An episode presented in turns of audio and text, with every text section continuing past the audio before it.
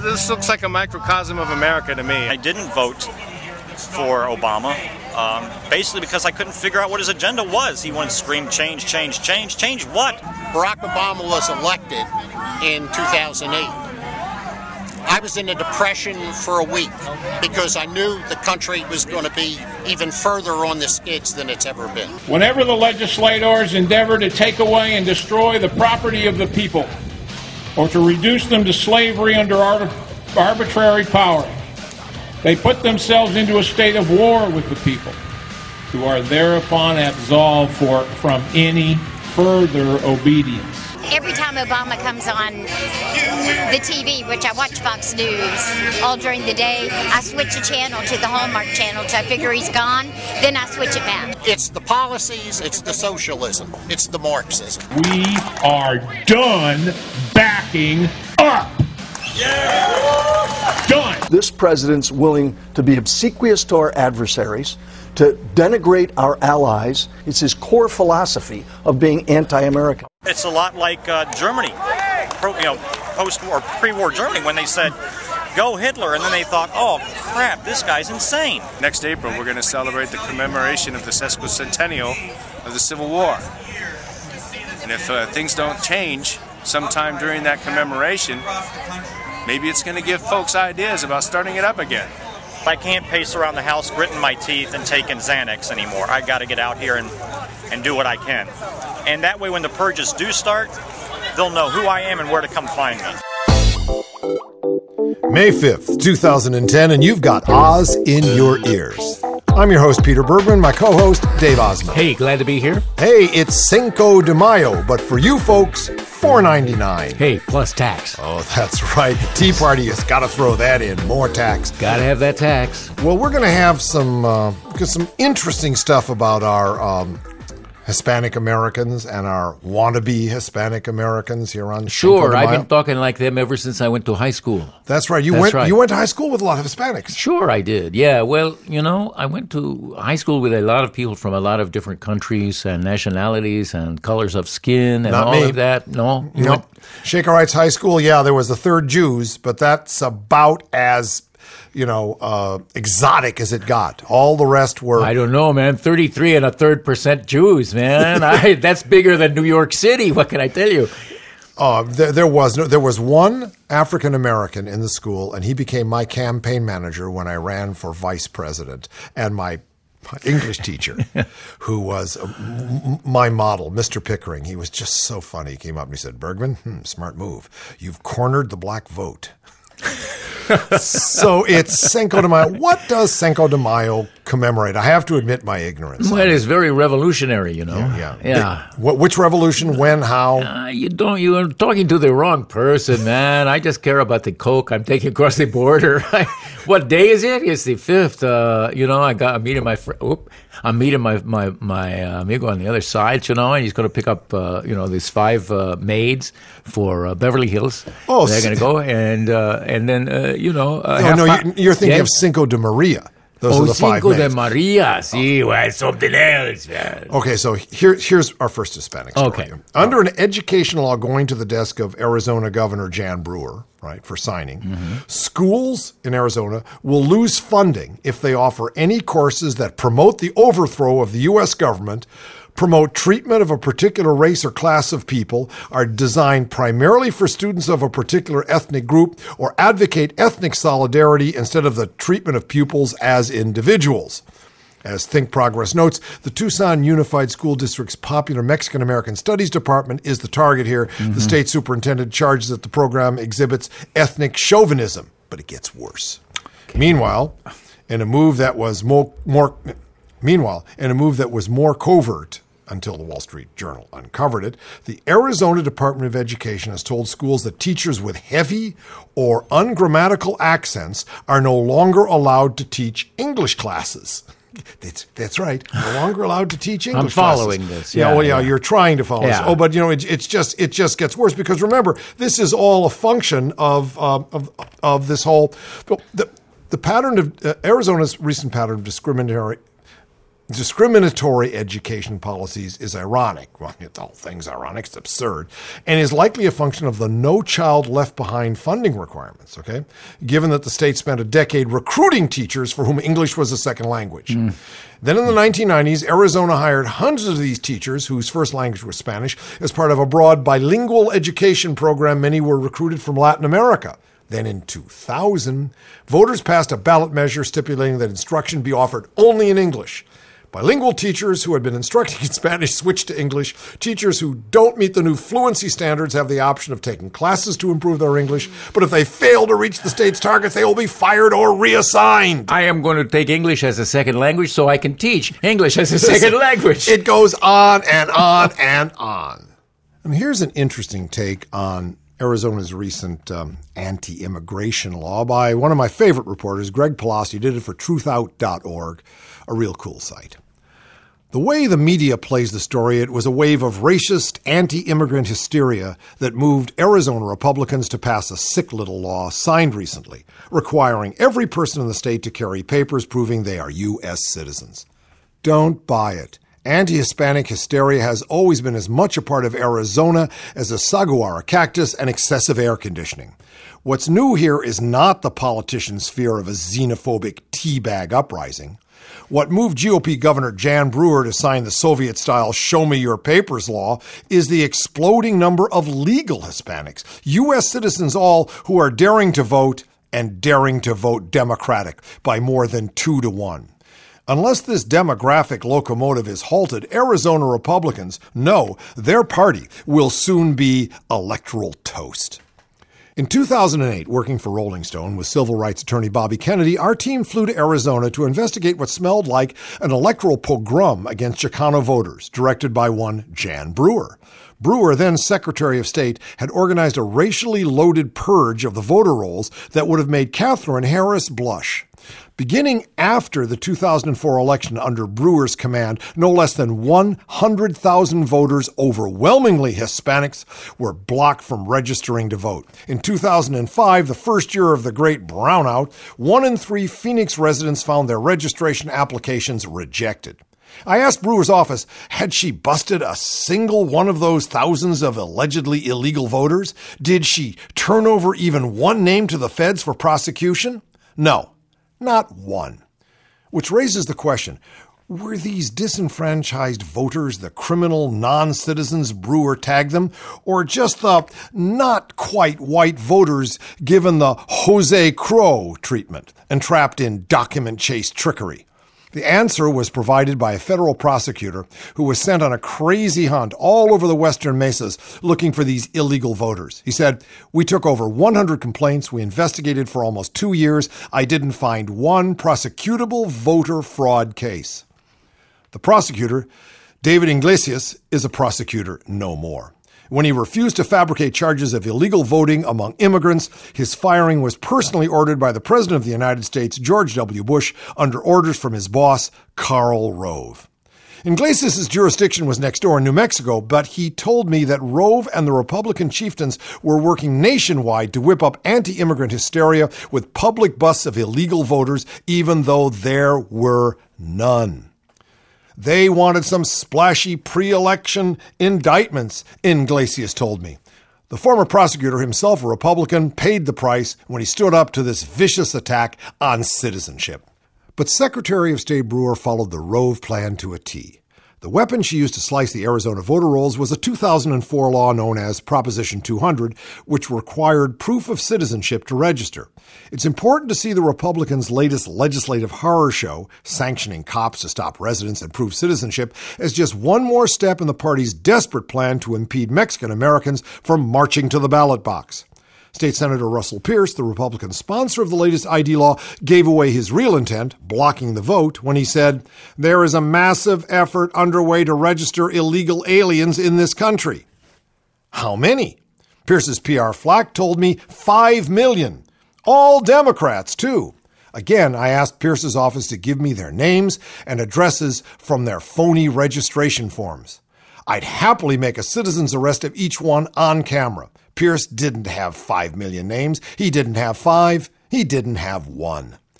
The illegal voters, wetback welfare moms, and alien job thieves are just GOP website wet dreams, but their mythic PR power helps the party's electoral hacks chop away at voter rolls and civil rights with little more than a whimper from the Democrats. Indeed, one reason I discovered that some Democrats are silent is that they are in the game themselves. In New Mexico, Democratic Party bosses tossed away ballots of Pueblo Indians to cut native influence in party primaries. But what's wrong with requiring folks to prove they're Americans if they want to vote and live in America? The answer is because the vast majority of perfectly legal voters and residents who lack ID sufficient for Ms. Brewer and Mr. Pearce are citizens of color, citizens of poverty. According to a study by Professor Mart Barreto of Washington State University, minority citizens are half as likely as whites to have the government ID. The numbers are dreadfully worse when income is factored in. But that's the point, isn't it? Not to stop non-citizens from entering Arizona. After all, who else would care for the country club lawn but to harass folks of the wrong color? Democratic blue. Giant Toad Supermarket. Attention, all money savers in the Richmond, Syracuse, Tri-City area, and all you wonderful people out at Ed Siegelman's Ground Zero Equal Opportunity Apartments. Yes, our manager, Darwin Paul, has opened up his pants early this Christmas to let you in for the biggest in unhealable deep-cut discounts. Now, agglutinated beans, giant and hypo size, 2 for 47 cents. Ma Rainey's moleskin cookies, buy the tin at $1.87. Save on peach pits, this week only, see our boy at the back. Dog food for the doggy? Well, doggone it, we've got all 6 varieties of Martor brand kidney and beef offal. Talk to Charlie Cranepool, Ed's dad, at our liquor department about choice USDA bourbon and rump roast cocktail party mix. Last and least, there's plenty of seasick fresh produce at our vegetable counter. Don't worry about the flies, we won't weigh them. So wary shoppers, take the lift out of life and drop your load on the Giant Toad. We give double discounted multiple identity stamp. Well, Dave, things are really smoking in Washington, D.C. Really? In Washington? In Washington, D.C. The D.C. Council has legalized medical marijuana and medical marijuana dispensaries for patients who qualify. Okay. No, and nobody's going to veto that? Well, no, that council's of itself. I don't believe that can be overrun by the D.C. committee that they're run by in the Congress. I think that's all just budget and stuff like that. I think it's done. Well, the drug's widespread use, is an open secret in the city, according to the... somebody here. Somebody, right. Studies have shown that it has one of the highest rates of use, right? 11% of district residents admit to lighting up over the past year in spite of heavy fines, according to federal surveys. That's who's figured it out. Okay. I'd like to have given that survey. Under the new bill, doctors would be allowed to recommend, but not prescribe. Recommend. So you recommend 2 ounces of the drug for use over a 30-day period. Now, medical marijuana is really strong, okay? I mean, it's Dakine. So 2 ounces a month. Imagine what's going to happen when all those legislators, all those guys in the Senate and the House start to, spark up during those long, dull sessions, right? Hey, baby, let's get loose outside. Yeah. Come on. Hey, excuse me, Mr. Speaker, but I just flashed on the fact this is bullshit. I mean, this is bullshit. Wow, it could completely change the face of Congress here. Light up, man. Oh, yeah, this is crazy, man. What are we voting on? Ooh. Hey, McCain, try this. So McCain takes a drag. Yep. And he goes, yep. I ran with who? Oh, boy, I'm waiting for that to happen. So they passed it, and it's legal in D.C. Well, that is going to change our legislative schedule considerably. And 14 states have legalized medical marijuana already, and, California has got a proposition up to make marijuana just legal. Just legal. Anyway. Just straight legal. Well, we've talked about how this has been going on now for 30 years, so it might as well happen now as, we've lost a lot of tax money there. Oh, well, $40 billion industry in California alone, okay? And Schwarzenegger knows it. I would like this money, he's thinking, to balance the budget. One of the interesting things that's happening is the people that are becoming aware of just how discriminatory this is as a business practice is the hemp industry itself, the industrial hemp industry. paper, rope, all of that. They're beginning to say, wait a minute. And they went back and they found out the following interesting fact, which is one of the largest supporters of criminalizing marijuana were the newspapers, because they had huge interests in pulp forests. And hemp is a substitute, a paper substitute for wood pulp. Definitely is. So it definitely threatened them. So the very people we would look to open the story up, right? They were threatened because they had these huge forests, mainly in Canada, that were used entirely for pulp. Do you know until 1890 there was really no pulp paper? It was all made from linen and hemp and cotton. Yeah. I wish I could get the New York Times in cotton, you know, and after I read it, I can wear it, you know. I just pull it on over your head. Well, it's the thing about medical marijuana. I mean, you said that the doctors can recommend it, like, I think you should get high. Well, what it means is if you get the little certificate and a DC cop finds you with 2 ounces or less and you've got this, he's going to leave you alone. It's like, you know, hey, please, move on, you know. But who's going to be the first senator or representative who's going to walk into the chambers with his medical marijuana certificate and a baggie of, you know, OC ganja? Huh? I don't know, but he's going to get a big hand from a lot of Americans.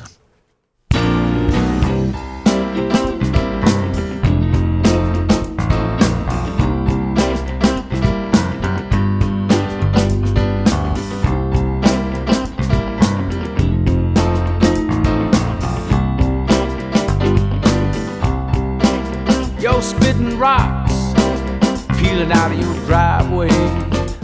Your brain locks, cause you always take the wrong way. When you gonna learn? When your tears are falling sideways. You can't win at the game of love. So you think you're gonna talk about your sorrow.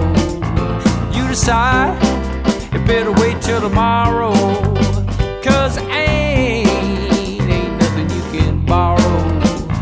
Gonna help you win at the game of love. Tried everything, the whole wide world, but it always turns out the same. It might look like a brand new day, but it's the same old game.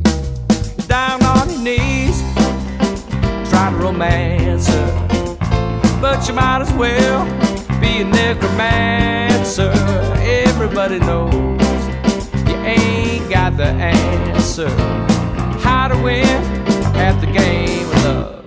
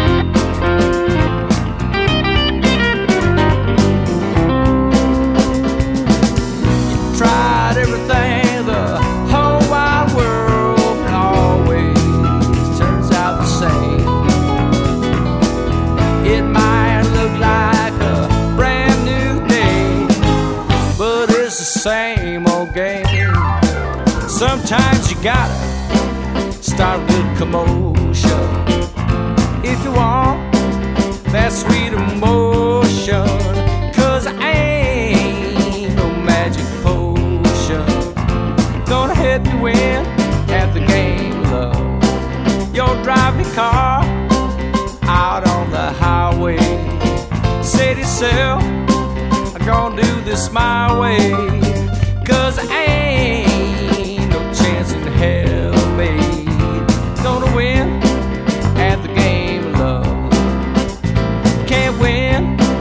at the game of love. win at the game of love.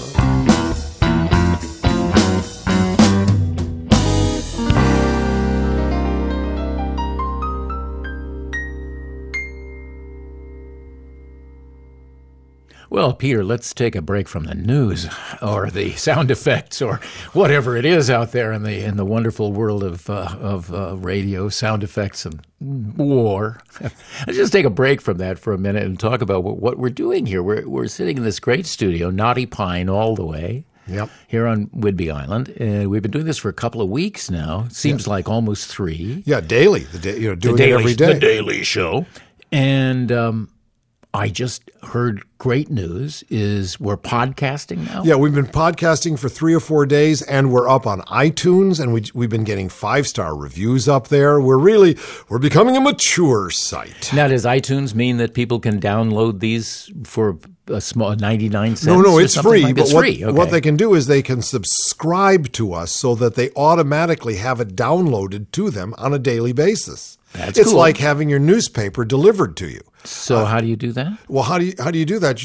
You go to Radio Free Oz, and you then go over to our podcasting site, which there's a hot link on the splash page. Aren't those splash pages very beautiful? Nice? I looked at the one this morning, of course. All chic. We are a chic site. There is no middle brow on Oz.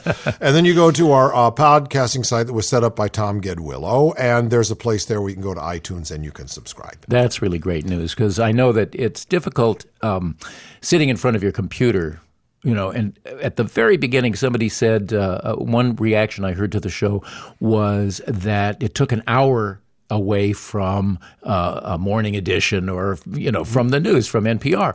And I thought, well, that's great, an hour alternative, except you can't play it in your car, but now you can. Oh, now you can. You can put it in your ears. You can jog. You can do whatever you do. I've learned a lot since starting this show. Remember, we started it as a live show every Sunday night. Right. Because we come out of live radio. Right. I thought, live's important. You're live. It's not important on the net. There is no live. Nobody cares if you're live, and they're not there huddled around their computer the way we used to huddle around radios. So there's no live. They call that the time shift. Then I found out that people don't necessarily sit around their computers and listen to it.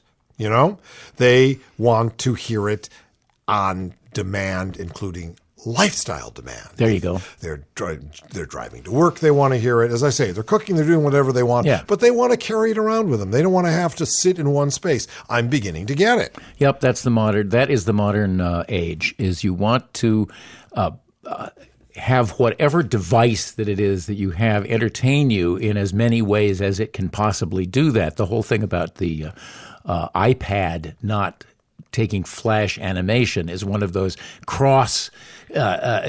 generic things where people want to have everything available to them, every nuance of everything. Because the sense is, and that is the new sense of entitlement, which is, you owe me every possible app. You owe me every possible program. I mean, that's just taken for granted. And I can live with that. Starting the show on the web has also got me involved with the whole idea of the social network. And after we come back, we're going to be talking with Scott Wilde, who is our new social media guru, and we're going to learn all about it. I have Scott Wilde on the phone. Scott is Radio Free Oz's new social media guru. He runs a marvelous company called Wilde Inspire. He's up at wildeinspire.com, and welcome to the Oz team, Scott. Thank you so much, Peter. What an honor to be here. I am just excited about what's coming up, and the fact that you've got Radio Free Oz fired up and burning again. This is great. Now, I want, for my own, information, for the information of the people that are listening, I'd like you to give me a general description and history of social media, because it is pretty brand new, correct? Well, yeah, it is. It's sort of, probably within the last 4 to 5 years, really, it sort of started to build its foundation and kind of grow roots, if you will. It really started, when we market ourselves, it used to be all about traditional media, the radio and the print and the TV and all of that. And, that was all about getting attention, and that was the way that we marketed to people. And even when the Internet first came out, you hear terms like Web 2.0. Well, when the internet first came out, it was all about Web 1.0, which was about the hardware and the physical machines and the wires. Well, over time, the internet has now become less about the computers and the actual hardware and more about the people, more about you and me. When you look at some of the sites that have sort of taken over as the top sites in the world, or most trafficked sites in the world, it's YouTube, it's Twitter, it's Facebook, because you and I are the ones that are generating the content. It's all about you and I and our opinion and our thoughts, and we're now in control of the message. Yeah, control. So that's really control is important. I have a 20-year-old daughter, and that idea of control, authenticity, and connection is very important to her. Absolutely. You know, really, social media. I tell people when I'm consulting with them is that you have to treat social media. It's like a party, and you don't sell your wares at the party. You don't want to be that person that walks up and says, "Hi, I'm Scott Wilde. Would you like to buy some timeshare?" Because no, I wouldn't, Scott. No, thanks. I've been sold already. Go get a drink. So you don't want to be that person that's at the party selling your wares or pushing your products. I mean, you want to develop a relationship, and that's really what social media is all about. It's about relationship development. And I just tell people that all of their social media sites are just an extension of their current relationship building skills. You use it to quickly connect with people, and I mean, that's you. That's how you and I met. That's right. Through Facebook. Mm-hmm. That's true. And I saw you post. I remember you posted something about your radio club. Yep. And you asked people to just go check it out. And I went and checked it out, and I had some ideas, and I just tapped you a quick note. It took me probably 20, 30 seconds to say, "Hey, I think I can help you out." And that started our whole relationship. And here we are. Absolutely. And here we are. I mean, exactly. So that's really about, it's about making sure that you're adding value and you're building that relationship, and ultimately your social media gets you back to your website or wherever it is you're going to interact with or convert that person from being just a site visitor into someone that now has a business relationship with you. So you can have the greatest website on planet Earth, but if no one knows about it or no one knows what you do, then who cares? I mean, because they're not going to find you. Well, this is true about Radio Free Oz, and one of the reasons that we're working together is that we spent a lot of time on this show, and I must say it's beautifully produced. Dave Maloney is as good an audio engineer as exists. The people on the show are fabulous, but unless we can get out there, there's only going to be, a few people that are going to know about it. I can't afford to put ads in the New York Times or, fly a plane over with a banner that says put Oz in your ears, but we can do it through social media, right? Absolutely. You know what? It's the largest referral network in history.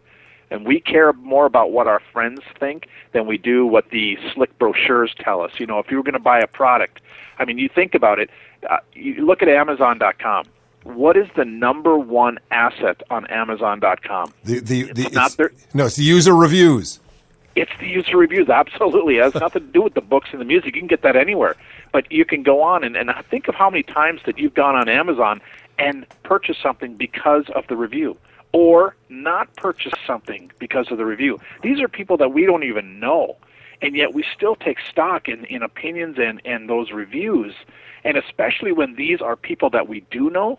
Then it even pulls more weight with us. So when we're connected on Facebook and we start to see our friends making recommendations or asking us questions that we can give them relevant and important answers to, now all of a sudden we have a connection and you can get immediate feedback. I know many times on Facebook that I've asked a question about something that I wasn't sure. Maybe it was a movie, whether it's appropriate for my kids to see. And I got some incredible feedback instantly from people, from their phones and from their, their computers or wherever they happened to be at the time. So it's a way for us to quickly connect and share information. And again, we bond even stronger through that relationship, and I think it even can help the parent and child bond, that everyone talks about being stressed and the generation gaps. Well, you start to see a closer connection with parents and children even because of Facebook and things like that. Yes, you do, and you also get this geographical connection. In other words, you no longer are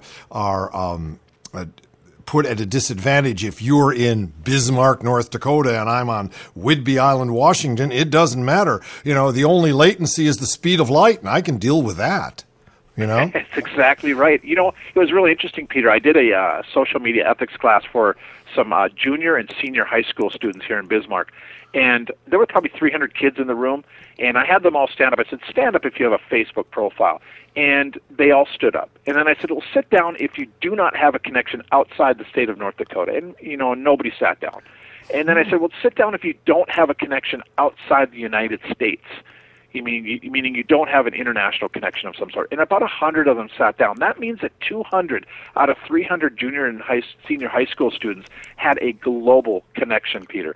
And you know what? This generation nowadays gets such a bad rap because everyone thinks that they're so disconnected that they don't know how to communicate, that they're always stuck in on their texting, and they don't make eye contact and they're texting at the phone. Well, in my opinion, I really think that it's one of the most creative generations that's ever lived, and I think they are globally more connected than we could have ever dreamed of being. And I ask people, think about it, if we would have asked my parents or grandparents at that time in junior and senior high school, out of 300, how many do you think would have had global connections?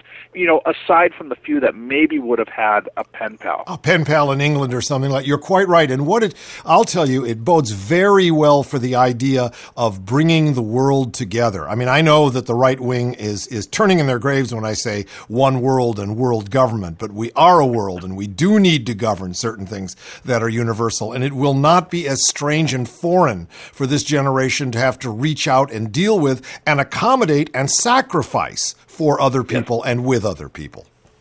Yeah. There's no connection. And then this generation, the upcoming millennials, they already know about this. And so we as business people need to, make sure that we are putting our brand or our product or service in front of them where they live. I mean, all political, regardless of what you think in the political arena, this is Obama understood this when he was trying to get elected as president. Yes. And he actually went on and used social media to get more people to come out and vote than ever voted before. It elected him president of the United States. There's no doubt about it. Absolutely. There's no doubt about it. So regardless of who you voted for, both sides did not use social media the same way, and they got very different reviews. I think Obama they figured it out that he had probably $48 million in free advertising on YouTube alone. And John McCain is of a generation where you mention YouTube, and he thinks it's something that has to be implanted in you when you go into the hospital or something like it. It's that way. Now, Scott, all right, this is the first of many discussions we're going to have. And I thought in this segment we could get into the entire history of social networking, and we haven't. But I just want to let everybody know that Scott and Wilde Inspire is going to put Radio Free Oz right in the middle of this happening. And we'll be talking to you real soon, Scott. Thanks a lot, Peter. Okay, bye-bye.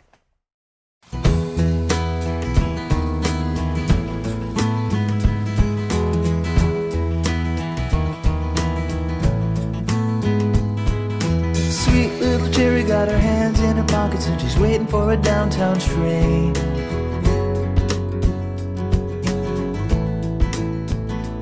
Yeah, in the high-heeled boots with the straps hung low and her head hanging down in shame. Oh. The wolves all dress up just like sheep and they go and hit the town.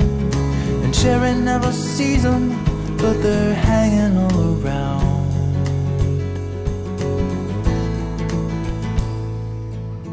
You'll see, yeah, I'm tempted by the cherry tree. You'll see, yeah, I'm tempted by the cherry tree. Sweet little cherry got a switchblade. Jimmy come to take her down at 4th and Main.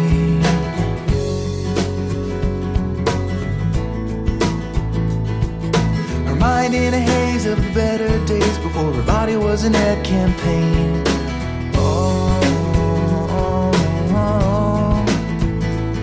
And now the filthy crooks and pocketbooks are all that Sherry sees. The dashboard dogs and backseat hogs and down onto her knees.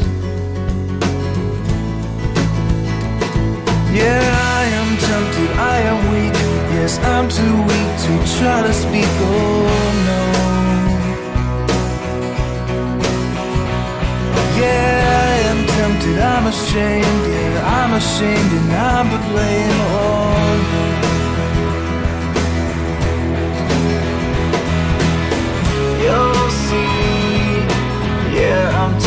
a cherry tree, you'll see. Yeah, I'm tempted by the cherry.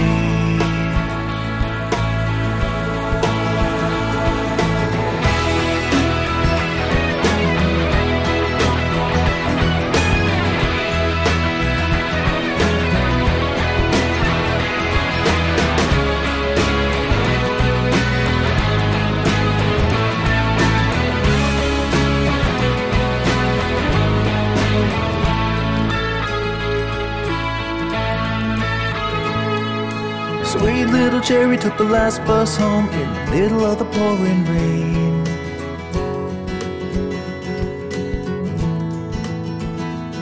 She saw the bad boys sleeping and the good girls weeping through the fog on the window panes. Oh. A cherry wants to make it right, but she never has a prayer. 'Cause as long as there are bad boys, there'll be penny millionaires.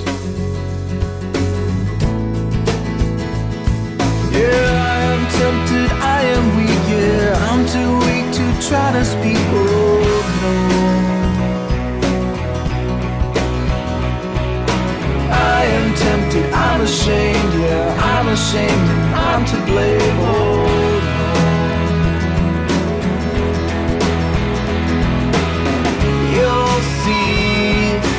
Yeah, I'm tempted by the cherry tree. You'll see. Yeah, I'm tempted by the cherry tree. You'll see. Yeah, I'm tempted by the cherry tree.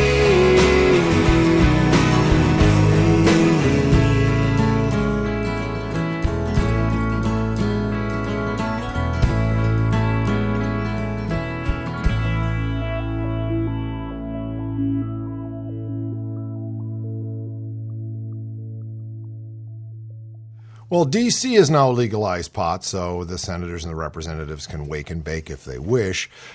Florida, down in the Senate there, State Senator Michael Bennet, maybe he was high.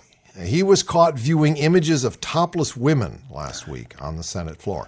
A video of Bennet, a Republican, looking at the picture of a computer with these nudes on it was captured by the Sunshine State News. The short video shows the image of Bennett's computer before he clicks away to something else. It's unclear how long the image was on Bennett's screen before he changed it. And this happened during a debate focused on abortion. And here's what he says. Mm-hmm. I was just sitting there, bored as they were debating the abortion bill, Bennett said. I opened it up and said, holy sh... S, dot, dot, dot. Of course, that he probably just said holy because he doesn't swear. Right. What's on my screen? And clicked on it right away. Hey! What's on my screen? Wait a minute. There's naked women on my screen. How did they get there? I love these politicians, particularly the Republican hypocrites. Here's another great political story. Yeah. I got to tell you about this because this is just one of my favorites. All right, this is about the Attorney General of Virginia. His name is Ken Cuccinelli. He's very ambitious. Mm-hmm. He's deeply conservative. He recently handed out to his staff lapel pins with a redesigned version of the state seal, which shows the Roman goddess Virtue, Virtus actually in Latin, or virtue, it shows her, in a new way, because in the usual version of the seal, Virtus's left breast is exposed. In Cuccinelli's version, it's covered up. And this is the goddess of virtue. This is the goddess of virtue who used to be showing her breast. Well, didn't that happen with Ashcroft? 2002, yep. U.S. Attorney General John Ashcroft drew ridicule after ordering that the Department of Justice statues showing partially nude forms be covered. These guys! I was thinking about that medical marijuana story, and I did see in the store the other day, hemp chips, except they're called... The brand name is Hippie Chips. That's right. And they've got hemp in them. Oh, so anything to do with hemp, right? Anything to do with hemp has to do with tying a tie around your head, yeah. And wearing your hair in that awful way that everybody wore their hair in 1972. Hippie Chips. Hippie Chips, yep. And there's a picture of a hippie chip and a hippie chick. But she doesn't reveal her left breast. No, she does not reveal her left, which is too bad because, as I recall... originally she did, or at least wasn't wearing a bra. Let's talk about vaccines. Nearly 40% of parents of toddlers have delayed or refused a child's vaccination, a practice that endangers not only their children, but others around them, a recent study reports. Refusing vaccines is becoming more common, according to the study, which was presented at the Pediatric Academic Societies meeting in Vancouver. The percentage of parents who delay or refuse a shot rose from 22% in 2003 to 39% in 2008, according to the study, based on records and interviews of parents of 8,904 children between the ages of 1.5 and 3, and conducted through the Centers for Disease Control and Prevention's National Immunization Survey. This is serious stuff. When I was a kid, I took every shot I could get. I mean, and I swallowed every sugar cube to keep me from getting polio. I know taking shots is not fun. When I was in the Army, there was a 250-pound guy in front of me when we stood in line to get our shots, and when he saw the needle, he turned gray and passed out. But it's not about that. Interviews with parents suggest that many are influenced by medical myths, such as the notions that kids can't be vaccinated when they have a cold or that shots cause autism. We'll get back to that in a minute. Although vaccines were once almost universally accepted, some parents who are too young to remember diseases such as measles now question their importance, says pediatrician Paul Offit of Children's Hospital of Philadelphia. Yet some of those intentionally under-vaccinated children have helped to spark recent measles outbreaks. In 2008, for example, an intentionally unvaccinated 7-year-old boy brought measles into the country after returning from Switzerland, according to the April report in Pediatrics. The child exposed 839 people in the San Diego area to the disease, which killed 500 Americans a year before a vaccine was introduced in 1963. A parent's decision not to vaccinate their child puts their own child at risk, but it also puts other children at risk, the doctor said, noting that unvaccinated newborns, children getting chemotherapy, and those with immune deficiencies are especially vulnerable. Now, when First Lady Betty Ford announced that she'd had a mastectomy in 1974, patient advocates said this is groundbreaking, and it was. Breast cancer survivors at the time were often afraid to mention their treatment even to friends. So this really broke that barrier, and people went in for tests. It was great. I remember when it happened. I always thought that Betty Ford was a very brave person. But today, many people in the public eye, particularly celebrities, feel comfortable sharing their medical problems. Celebrities have the power to do tremendous good. Take Lance Armstrong, my personal hero, who survived testicular cancer. He's advocated for funding and policy changes to help cancer patients, and he's raised more than $325 million through his foundation. Yet celebrities, who can command huge audiences and sell thousands of books, have a special responsibility to get their facts right, says Bradford Hess, who studies health communication at the National Cancer Institute. Many doctors say they're troubled by stars who cross the line from sharing their stories to advocating questionable or even dangerous medical advice. Tom Cruise. In 2005, he became kind of like in a fight with Brooke Shields and drew criticism from mental health professionals when he railed against antidepressants and Ritalin on the Today Show, dismissing psychiatry as pseudoscience. That's Scientology speaking. You have to figure out which of those are pseudo. Then there's actress Suzanne Summers, already well known for her diet books and Thigh Master products. She released her 18th book recently called Knockout, which experts describe as a catalog of unproven or long-debunked alternative cancer cures. But here's the one that really gets me. Actress Jenny McCarthy, who has an autistic son, has written several books linking autism with childhood vaccinations, even though a host of scientific studies show that vaccines are safe and not the cause of increasing autism rates. Okay. There's a U.S. Today Gallup poll of over 1,000 adults found that more than half were aware of McCarthy's warnings about childhood shots. More than 40% of adults familiar with her message, that's 23% of all the adults that are surveyed, say McCarthy's claims have made them more likely to question vaccine safety. This is crazy. Yet celebrities can also spread misinformation, as you know, much faster than the average person. They can make those wacky theories appear on television or in the pulp magazines. They have a tremendous amount of clout. And correcting that misinformation, even with a mountain of evidence, can be a challenge. As Hess says, it's much easier to scare people than to unscare them. By swaying parents to delay or reject childhood vaccines, celebrities could undermine efforts to protect newborns and other vulnerable children from devastating diseases, says pediatrician Martin Myers, executive director of the National Network for Immunization Information. He says, I worry about these celebrities who confuse people.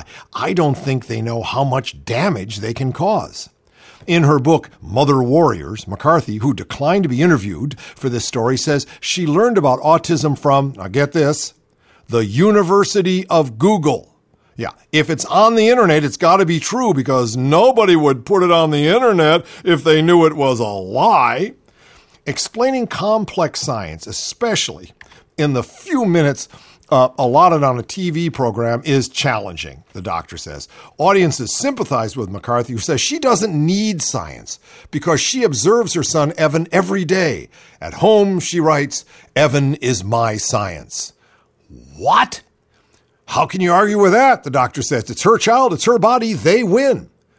So she urges parents, this doctor urges parents to speak out about the need for vaccines. Now, actress Amanda Peet now works with vaccine groups encouraging parents to get their medical advice from doctors rather than from celebrities like herself.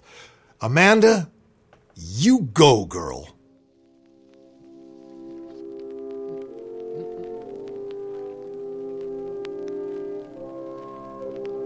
And now, a pause in the busy day's activity.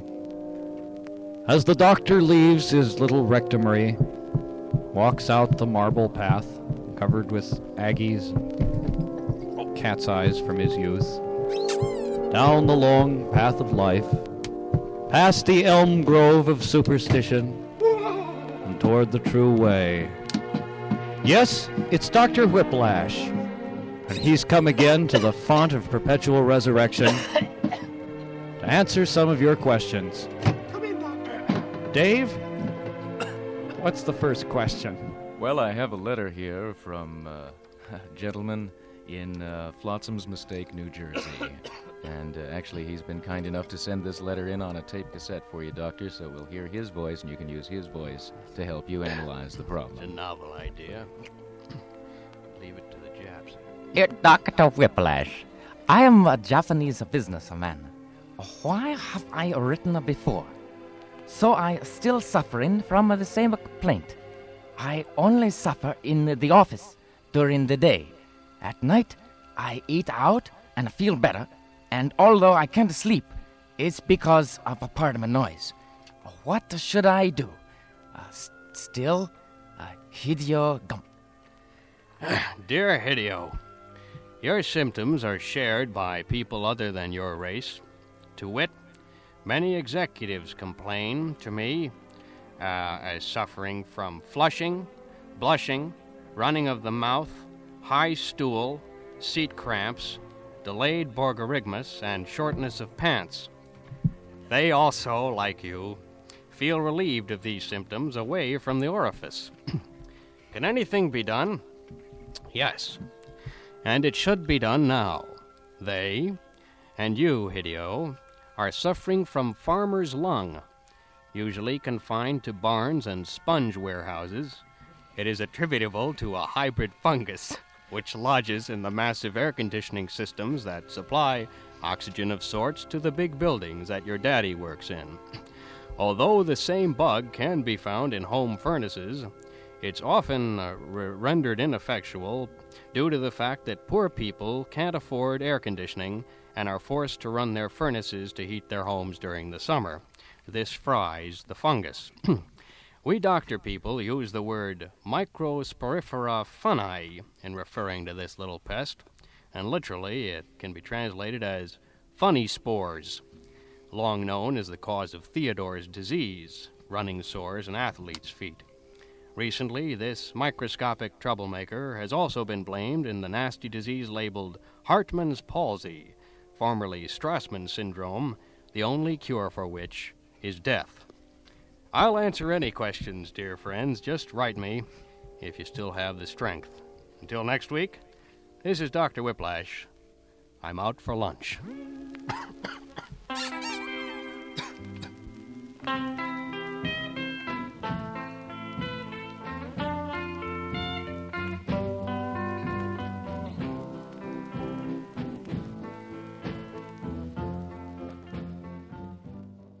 Coming to the end of Oz. Oh, boy. Well, at least we get a poem. Yes, you do. And this one is another one of these new words that I've been playing with in poetry. This one is, the new word is haptic interface. Yeah, a haptic interface is a brand new concept that you wear when you go to the movies. Okay, here it goes. Your hands in 3D gloves. The lights go down. Your fingers feel, they're feeling popcorn, salty popcorn. The trailers roll and it's another Alice and your hands are plunging down Rabbit's Hole. But next it's something with a solid R. You hold the cold hard rod in your right as your left shoves in the clip. One more, a date night flick. Amazing how wet your hands become watching stars tumble in the surf. Getting to know each other. Sweating yet? Here comes the feature. Each little frame captured down your fingers, out your palm. Hey, gotta go. You can use my gloves. Hola, that's Radio Free Oz for today. You've had Oz in your ears. Brought to you by the Oz team. I'm your host, Peter Bergman, my co-host, David Osman. King of Ones and Zeros, John Cumming. Phil Fountain does all the art. Tom Gedwillow is our webmaster. Dave Maloney, audio engineer. Bill McIntyre is our producer. And Scott Wilde is our new social media guru. See you tomorrow.